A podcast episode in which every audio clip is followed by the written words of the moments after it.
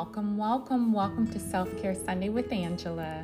I hope everyone had a marvelous Thanksgiving and a happy Thanksgiving. I know this time of the year can bring mixed emotions, but when I reflect on 2020 to now, there are so many things to be thankful for. One, if you're listening to this podcast and if you're here, you have two legs, two ears, two eyes, two hands, a mouth, eyes to see, you are blessed.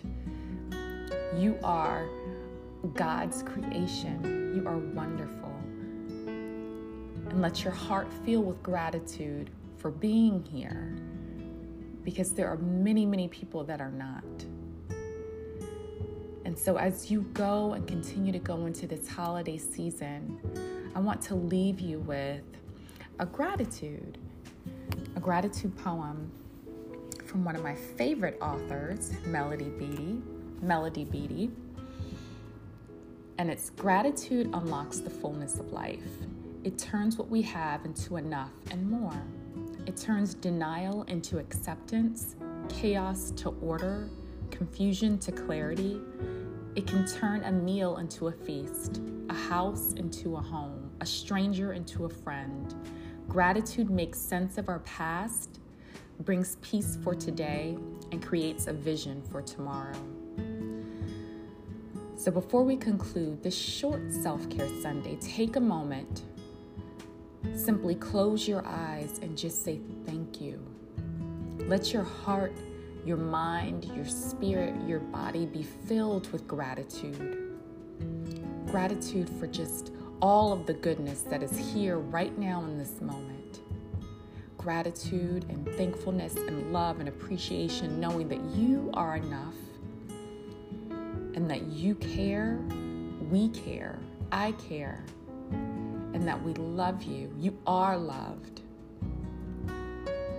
because you are here and you're a child of God, you matter. And you are here standing right now, sitting right now, with lungs, with breath still in your lungs.